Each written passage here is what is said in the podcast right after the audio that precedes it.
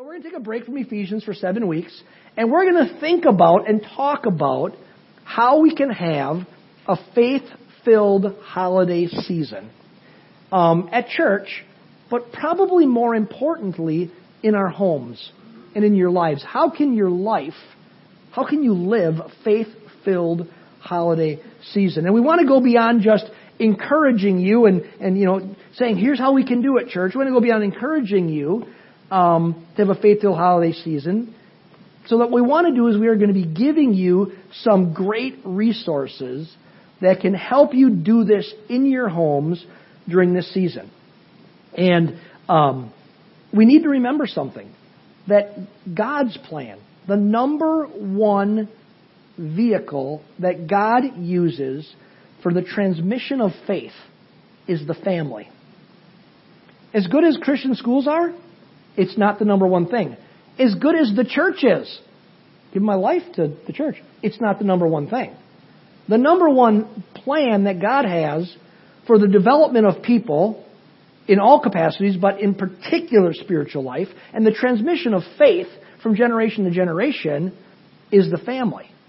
So for the next seven weeks, our Sunday sermons will coincide with some materials that you can pick up at our Home Point Center or you can get on our website and that you can use at home to help you center your holiday season around passing on your faith to your kids and to your grandkids and anybody else you might get together with, as well as helping all of you focus on keeping the Lord at the heart of our celebration. So you're going to find back there, there's this in, addition to some other stuff, called the Faith Filled Holiday Pack. Pretty original name, right? Faith Filled Holiday Pack. And this is going to take you from now through New Year's for every Sunday. And again, you can do it, you can get a pack. And I think we made about six. We've been experimenting. We've been doing these lately. Generally, about 50 families usually pick them up. So we made like 60 or 70 of them. But you can all the same stuff on our website. Everything is downloadable. Um, and uh, so it's, it's also all on the website. So we are going to do our best to, to coordinate the materials that are available with the sermons that we're preaching during this time to keep a faith-filled holiday, give us faith-filled holidays. So, so let's start with the kickoff holiday of the season, which is Turkey Day. It's Thanksgiving. Our nation, people can misunderstand this and they can misquote it and they can misuse it, but our nation sets aside a day to give thanks to God. Not to Mother Earth, not to the Great Spirit, not to whatever, but as a nation, we have a history of setting aside time to give, stop work, eat turkey, and thank God, the God of the Bible, for what He's done for us. And you know that when we do that, that we are actually fulfilling God's will for our lives? Grab your Bible with me this morning. Open up the book of 1 Thessalonians chapter 5, and it's going to be on a slide up here in a second too. So 1 Thessalonians chapter 5, we're looking at three verses. But two verses are like three words each. So, three verses. 1 Thessalonians 5, 16, 17, and 18. You there? 1 Thessalonians, fire up that iPod, or not iPod, iPhone. People still have iPods? Okay. So, 1 Thessalonians 5, 16, 17, and 18. Always be joyful. We could preach a whole sermon on that, right? Always, you notice that? It's a command. It's not, it's not saying if you feel like it. Always be joyful. Never stop praying. Be thankful in all circumstances, for this is God's will for you who belong to Christ Jesus. Be thankful in all circumstances, for this is God's will for you who belong to Christ Jesus. God's will for those who belong to Jesus is for us to be thankful in all circumstances. I've got a question for you. Said we're a nation who sets a day aside.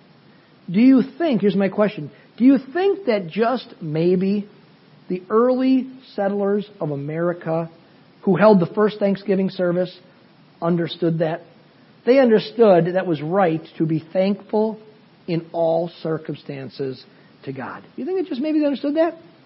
I would say they absolutely understood that. Matter of fact, I want to show you how they understood that by reading you a short explanation of the first Thanksgiving from an article entitled Thanksgiving the Whole Story. So listen to what this says about Thanksgiving, about the first Thanksgiving, about the pilgrims. It says the story of the first Thanksgiving began in 1608 when a group of people called separatists persecuted um, for forming a church apart from the Church of England, so it all goes back to people wanting to worship God, left their homeland to settle in, in Holland. There they found religious freedom, but also poverty, grueling work, and a secular culture that threatened to undo the values they had carefully instilled in their children. You're seeking God's guidance under the leadership of William Bradford, they sold everything. Get this.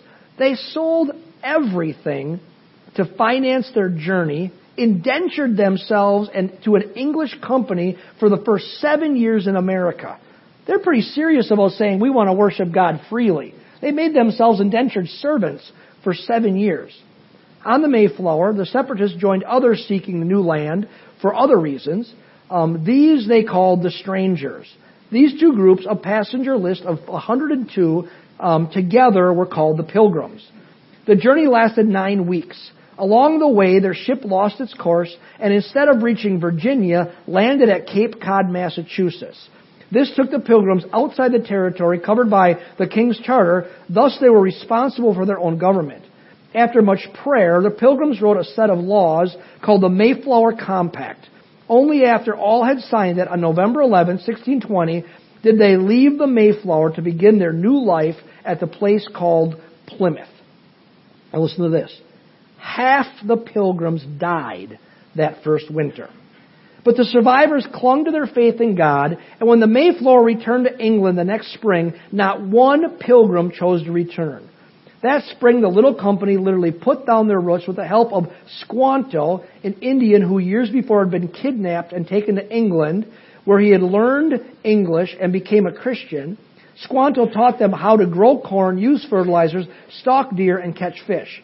William Bradford, the governor, wrote of Squanto that he was a special instrument sent of God for their good beyond their expectations. The first harvest brought plenty. In October, October, Governor Bradford set aside a day for everyone to thank God for meeting their needs through the arduous year. Squanto, his chief, and other members of their tribe were invited guests. The Indians brought deer and turkey, while the pilgrim women cooked vegetables and fruit pies. Article went on to say that they didn't eat any pumpkin pie. So there were no pumpkins at the time. But another thing I read about it, give another side note that I thought was quite quite interesting. It says this. It said that um, that in that feast, that the work of preparing the feast for 91 Indians and 56 settlers fell on four pilgrim women and two teenage girls. Because 13 of the women had died the first winter. And guess what the men did? The men competed in races, in jumping matches, in archery competitions, all while the women, four women and two teenage girls, cooked for 91 Indians and 56 settlers. It seems to me that the more things change, the more things remain the same that while men watch football, ladies cook turkey and make stuffing and cranberries. Suzanne makes the best cranberries. Not this canned stuff. Real cranberries. And I've got a suggestion. Portview men, remember you said earlier you love me? Just maybe this year, we could help a little bit. can you do dishes? I can do dishes. Can we, don't look so surprised. I can do dishes. We can help cook and we can help clean. As I can't think of a better way to show that we're people who care. I, it is recorded. A better way of showing we're people who care than by not following tradition where four ladies and two teenage girls have to cook for 91 Indians and 56 settlers. So just a thought, I know that goes beyond preaching to meddling, but I was just thinking that just maybe we could, we could work on that this year. So. That's right. The Packers aren't playing. So here's the point. We as a nation, we're looking all the way back. We're making jokes. We're looking all the way back to the beginning. There wasn't even a nation. That we have a wonderful heritage. One that recognizes that God is our source, that He is our provider, and He cares for us. So what do we do about it? We set a day aside, and as Suzanne said earlier, we should have a lifestyle of this, where we celebrate Him. We don't celebrate the gifts, we celebrate the giver. We give Him thanks for what He's done for us. Now, there's another story that I read about the pilgrims. One that maybe you've heard before. Matter of fact, I think I actually talked about this a few years ago as an illustration. We're going to use the same thing today. About how the, because I thought it was so powerful, about how the pilgrims developed a tradition to help them to continue to be thankful. It's one thing just to say a day, I'm thankful today. It's another thing to establish a lifestyle of thankful of thanksgiving. And so there is a tradition that they started um, that helped them continue with thanksgiving, th- uh, thankful hearts. And this tradition went like this that after overcoming those first years where many of them died and where they lived on the edge of starvation, matter of fact, you know they didn't have a second um, Thanksgiving celebration? Because they were almost starving the next year. The first year they had a celebration because they had a ton of crops and they could afford to say, let's have a party. The years after that, they barely were surviving, they were barely eking out a living. But they had created a, a, a tradition of doing something that could help them maintain hearts of thanksgiving. So after they had done this, they had a custom that said that they took five kernels of corn. Anybody else ever hear this? Take five kernels of corn and placed it on a plate before the dinner um, of Thanksgiving was served. And each member of the family would pick up a kernel of corn and tell what they were thankful for. And then it was to remind them that the first pilgrims were in such dire straits that the daily food allowance for each person, when most and half of them died, was only five kernels of corn per day.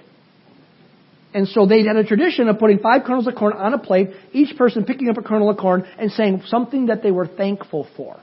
Now here's something to, to think about. That would be a really easy thing for any one of us to do in our homes, wouldn't it? Five kernels of corn on a plate or five whatever, five marbles in a bowl, whatever you want. But for them, the five was significant and the five kernels of corn was significant because they had come through a time when the people were literally given five kernels of corn. That was their ration from the stockpile. I'm sure they still went out and foraged for stuff, but in the middle of winter in, in you know, New England, you don't get a whole lot. You know, but they had five kernels of corn. And so I think it'd be a great tradition to start in our, in our homes or, or maybe a, something you want to do one day at Thanksgiving.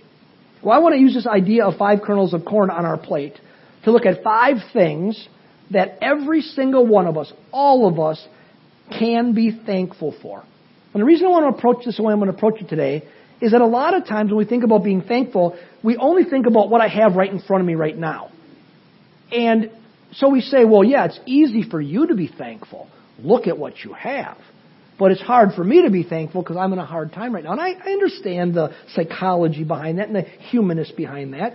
So I want to look at five things that all of us have to be thankful for, for no matter who we are or what you're going through, if times are going good or times are going bad. Five things that we can be thankful for every single day. And I would say this these are the important things. These are the big things. These are the things you got to wake up in the morning and thank God for because it'll change your life when you have an attitude of gratitude towards these things. So let's think about this. Five things from the five kernels of corn that every one of us can be thankful for every day. The first thing is this. We can all be thankful for God's love towards us. Let's think about that. We can all be thankful for God's love towards us. We know probably the most familiar verse in all the Bible, John 16, 3.16, For God so loved the world that he gave his only begotten Son. But you know what? You could stop that verse kind of just at the first phrase, and you could add whatever you want. You could legitimately say this For God so loved the world that, and you can fill in the blank with all the wonderful and good things that God has done for you. For God so loved the world that He gave me the best wife on the planet for me. You know, for God so loved the world that, and you can fill in the blank. Everything, this is the reason why I can fill in the blank, because everything that we have, every good thing, ultimately flows from God. Now listen. 1 John 4 7 says something. It's a little short verse. Matter of fact, in Bible college I had to memorize verses. So I took the shortest verses I possibly could so I could memorize them at a certain amount. And so one of them was 1 John 4 7 because it's only three words. It says God is love. And so um, John, 1 John 4 says God is love. What it's saying about God is that's His nature. It's who He is. It's the only, the only reason that we exist is because in love, God created us to be objects of His love. And in love provides for us and blesses us and cares for us. So God is love. Now think of another verse with me this morning. In, in 1 Corinthians 13, which we think of as the love chapter, and in any wedding you go to, they read first part, of 1 Corinthians 13 generally in that verse, Paul, the apostle, is trying to describe or express what love looks like. So he says, he goes, love is patient, love is kind, and he goes on and expresses all these things. What does love look like? Now think of this. Since God is love, from 1 John, it would be correct to replace God's name for the word love in that description of love.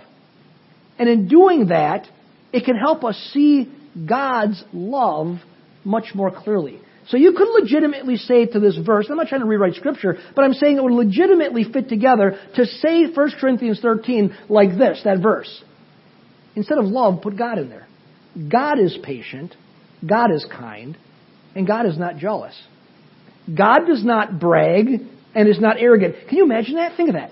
The creator of the universe. We brag about, we shoot deer and we brag about it. Matter of fact, you got to see the buck Josh shot. Oh my goodness. Massive 10 pointer he shot yesterday morning. And we, we could tend to brag about that maybe. But think about it. God does not brag and is not arrogant. Does not act unbecomingly. He does not seek his own. He is not provoked. He does not take into account a wrong suffered. How many of that will mess with your with your wrong narratives about God? A lot of you think God's sitting around looking, waiting for you to do something wrong so He can smack you.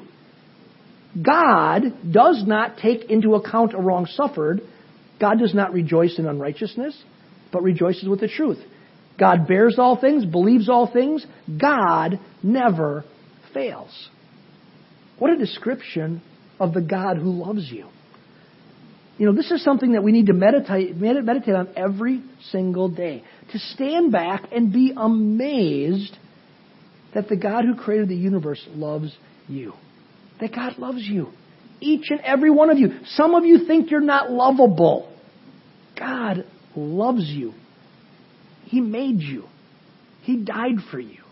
That's something to be amazed by and give thanks for every single day. That's why in my morning confession that I try to pray through most every day, the very first sentence I pray through is, God, thank you that you love me unconditionally and you want the best for me today. Those are the first words I pray every morning of my life. God, thank you that you love me unconditionally and you want the best for me today. That's something to give thanks for, isn't it? That God loves you? That's the first kernel of corn. Let's think about the second kernel of corn we could we could we could tick off the plate and say, I've got something to be thankful for. Another thing that every one of us, regardless of your age, regardless of your societal status, regardless of your bank account, regardless of anything, that we can all thank God for, is we can thank, be thankful for God's forgiveness. Take your Bibles with me and turn to, to Psalm 103. Book of Psalm, chapter 103.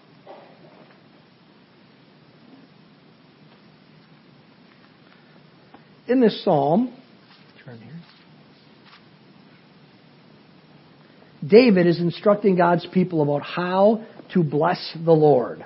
Bless the Lord, O my soul, and all that's within me. Bless His holy name. Bless the Lord, O my soul, and forget none of His benefits. And he's, he's, basically, he's telling the people, instructing God's people, how to bless the Lord, or in other words, he's saying that, how to express thanksgiving to the Lord. And then in Psalm, he goes through a list of different qualities of God and activities of God that people should thank God for. He says, God does this, thank Him for that. God does that, thank Him for that. And the very first thing that David points out in verse 3, he's blessed the Lord or thanked the Lord who pardons all our iniquities. And then he restates this and expands on it in verse 10. Look at verse 10. He says, he, does, he has not dealt with us according to our sins, nor rewarded us according to our iniquities. Think of this for a moment. Have you ever taken time to think about what is being said here? That any one of us can call out to God and seek His forgiveness. And what we know from Scripture is that He always forgives us. He always pardons us. It says here, He does not deal with us according to our sins when we call out to Him and, and ask for forgiveness. You know, there's something about human nature. We all love to see justice mediated against other people. We all love justice. You know, that person did that, they're responsible for that. Justice say they should pay. But when it comes to looking in the mirror, we're a little bit different. I'm awful thankful that God pardons me. I'm awful grateful that God does not give me what I deserve. And I hope you are too. I'm awful grateful that God doesn't look with, with just with cold, calculated justice and deal with us like that. We deserve punishment, and He gives us forgiveness. Friends, that's grace. That's unearned favor. It's God doing for us what we can't do for ourselves. And I'm so incredibly thankful for forgiveness because I, like every one of you, am so guilty and I continue to mess up. I just might not even think about helping with dishes after Thanksgiving. I want you will remind me, right? But I'll continually mess up in, in, in ways that are actually significant. And I thank God that every time I go to Him and I ask Him for forgiveness, He does not deal with me or you according to how we deserve to be dealt with. God's not cold calculating, meting out just what we deserve. He's give, yeah, He's just God, but we ask Him to forgive us, He always forgives us. Isn't that good news? Isn't that something to be thankful for? You talk about um, just taking a burden. Suzanne and I lived in a Buddhist country where there's no concept of forgiveness. Do you understand that? Buddhists don't understand forgiveness. It's, it's called karma. Karma says for everything you do positive, there's a positive result. For everything negative you do, there's a negative result. It's just this balance. A lot of people misunderstand Christianity and think it's a balance. It's not. The, this is the way Christianity looks. You're guilty and we ask for forgiveness, and God says, forgiven. The karma says it's all equal. And so I got to try doing good, good, good, good, good, good, good to, to outweigh to outweigh my bad. It doesn't work. Christians, we get to thank God that He does not deal with us according to how we deserve when we ask Him to forgive us. Isn't that something to be thankful for? It, it puts joy in your spirit. It lifts the burden. That's why when people come to Christ, and they meet him and are forgiven in that first time, they've never really experienced it before, what do they often say? How do they describe it? It's like a weight was lifted off my shoulders. That's forgiveness. What a thing to thank God for. And you think, we think, well, you need forgiveness when you came to Jesus. Friends, I need forgiveness every day. And so do you. Because we're not perfect. And guess what? God knows we're not perfect. I've been thinking about this a lot lately. I've been t- talked to our Wednesday night group about this. This idea that sometimes you know, I still feel like, oh man, I, I blew it again, I messed up again, and you still get this little idea like that God's looking at you like, yeah, I'm really disappointed. But think of this: there's only been one couple ever born not under the curse of sin, Adam and Eve. And since that time, the only other human being who's ever lived, he's, he's 100% God, 100% man, was Jesus. But since that, so take Jesus out of the equation, and forget about the first, we don't know how many years, but however many years or how long Adam and Eve lived, Maybe it was a week. Maybe it was 20 years. I don't know. How long do they live um, before they rejected God's plan and, and ate of the tree of knowledge of good and evil? Other than that, every single one of us has been born in sin and corruption and had all the effects of it. And the only ones who don't get that all the times is us. God looks at me and he goes, Well, guess what, Mark? I know you were born in that situation. I expect you to mess up. Now, it's not an excuse to say keep messing up, but he's looking at you and going, I understand the situation you were born under. I understand you were born in a world of corruption. I understand you were born in, in a human corrupt world with family members that are doing their best but often are, are really messed up, some that aren't doing their best. I understand you live in a system that has wrong values, and I'm going to help you. He pardons us when we say, God, forgive me. I, I'm messy. He goes, I love to forgive you. What a thing to thank God for. He loves to forgive us. Amen? It's not this equal weight thing. No. Guilty, forgiven. That's the way it works. That's Christianity. The only religion in the world that gets that. Guilty, forgiven. That's something to be thankful for. Amen? How about number three, third kernel of corn? This one you may say, it's an odd one, but this is maybe, this is something to sell. This is something you could, you, you need to shout about at some point. Thank God for His conviction. It might seem a little odd thing to thank God for. Um, but I think it's one of the greatest and most merciful gifts God gives to his followers is his conviction. The Holy Spirit brings conviction into our lives. He points out things in our lives that don't line up with his godliness. He makes us uncomfortable when our lives are out of sync with His. That's why you feel uncomfortable. You can't rest. You can't sleep. He, he, he makes us uncomfortable by the Spirit when our lives are out of sync with what's best for us. That is conviction. And conviction has a very wonderful purpose to cause us to repent. Conviction causes us to say, I don't like feeling like this. I don't like living like this. I recognize I'm wrong. I'm uncomfortable being wrong. And so I want to change my mind and change my direction in my life. That's what repentance is. Conviction leads to repentance. 2 Corinthians 7.10 says it like this. It says, For godly sorrow, which is a result of conviction, produces repentance leading to salvation not to be regretted. For godly sorrow, which comes from conviction, produces repentance or changing mind and direction, which leads to salvation, which you'll never regret. Conviction is a gift.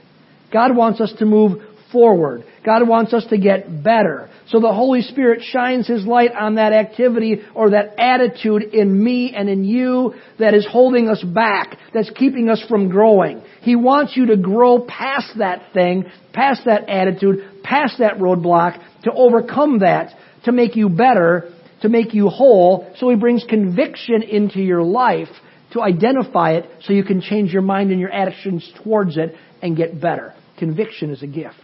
So here's my, here's my recommendation to all of us. When you feel conviction, you know what the natural human tendency to do is when you feel conviction? Ignore it or run away from it. Medicate it. Why do you think people drink excessively? Use alcohol excessively? Never sit in silence. All the things they do. Because they know if they get quiet, they'll, they'll hear that little voice and say, I don't want to hear that little voice. That little voice makes me uncomfortable. The little voice is trying to make you uncomfortable. It's God, He's trying to help you advance. And so, you know what you can do when you feel conviction? The best thing you can do? Respond. And say, God, what's going on here? Help me understand it. Okay, God, I'm yours. I'm here. I want to change my mind and I want to change my direction. Don't fight it. Don't deny it. Instead, get better because of it. So, conviction is an incredible gift from God. You understand that? Amen. Let's look at the fourth one. We have two kernels left. The next thing to be thankful for is, again, like all the rest, is just wonderful and eternal. Thankful for God's wisdom. You know, we live in a world of unknowns. No one knows who will win the Packer game tonight. It's been hard to know those things recently. Right? We live in a world of unknowns. Nobody, nobody, almost nobody predicted the outcome of the last of the presidential election. Everybody thought it was going the other way. The people involved all thought it was going the other way. We live in a world of unknowns. You know, what's going to happen to the stock market? What, you know, will I have my job in five years? I was just talking to somebody telling me they just hope their job, their company stays in existence long enough for their son to get out of college, out of, out of college, so they can help their son through college. Like, at least we can get through that point, then we can try to figure out what's going to happen next. The world's full of unknowns. You know, how will I pay for my kid's college? Or, not so far away, how am I going to pay the dentist bill? Unknowns. Unknowns. Who should I marry? Should I get married? All those unknowns. You know, and if you live in the world of unknowns, by your own limited understanding, and let me tell you this, even if you're the smartest person on the planet, you still have ridiculously limited understanding in your humanity. So if you live in a world of unknowns, by your own limited understanding, the world can be a pretty scary place. You know, what if you make the wrong choice? Wrong choices can have incredibly long reaching negative effects. And that can be paralyzing. That can keep you up at night. That can, that can, you know, give you ulcers. You know, if you live in a world of unknowns by your own limited understanding, what do you do? You could make a, you could be paralyzed by fear. But God gives us an incredible promise. A promise that's designed to give you peace. In the book of James, the first chapter, the fifth verse, it says this If any of you lacks wisdom, let him ask God, who gives to all men generously and without reproach, and it will be given to him. If any of you, doesn't say only pastors, if any of you, humans who know God, if any of you lacks wisdom, let him ask God, who gives to all men generously and without reproach, and it will be given to him. Not it might be given, it will be given to him. God promises to give us wisdom when we need it if we ask him. And he doesn't just give us wisdom, he gives us his wisdom. Total difference. World's wisdom, God's wisdom. God's wisdom is eternal and perfect and never wrong. The world's wisdom is just guessing most of the time. He gives us His wisdom, eternal, divine wisdom. Friends, this is something that I've understood for a long time because I'm maybe not that bright. And when I discovered it, I'm like, wow, this is awesome. You don't have to be a genius to make right decisions in this world. You simply need to function according to the wisdom of God. His wisdom is always right. It's always best. His wisdom is eternal. And so I, and it sees the beginning from the end. So if I can just understand the wisdom of God and function according to the wisdom of God, I'm functioning on a plane infinitely higher than any human could ever function at. So if you want to function by great wisdom, that's why things like giving generously to the world makes no sense. But God's wisdom says, do it and I'll bless you. So you'll have more to give away. The world says it's crazy. God says, I've got a wisdom that's up here. I function on a whole different level. And if you'll do my wisdom, it'll, I'll show you that it works. It doesn't make sense to say turn the other cheek when somebody when somebody's angry with you and forgive them even though you don't have to. But God's wisdom says if you live that way, you first of all will be free. And, and then God will use your freedom then to probably positively affect that person who's negative towards you. The wisdom of God is eternal. Our little, my little pea brain doesn't get it that way. But if I can just know the wisdom of God, it changes everything. And let's understand something. The primary way that God communicates His wisdom to you is through His Word.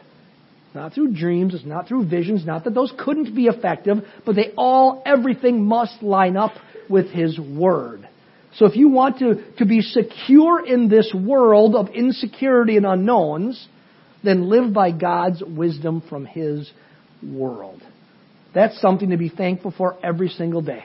That you can wake up today and you can know that God will always give you the wisdom you need if you seek it from Him, so no anxiety is needed. That's something to be thankful for. Amen? Amen. Let's look at the last one. And this one I'm glad because I grow slow we can be thankful for God's patience. We are all works in progress. And even if you have been walking with the Lord for a very long time, you still have a lot of growing and changing to do. Matter of fact, one of the greatest tools the enemy uses in the lives of anybody who has been serving the Lord for a while is to make us think we're already there. It just lulls us into complacency, and complacency lulls us into ineffectiveness and, um, and oftentimes even negativeness. We are all works in progress. And I am so thankful that God is patient with us while we are in the process of development in Christ likeness. Philippians 1 6 gives us incredible comfort.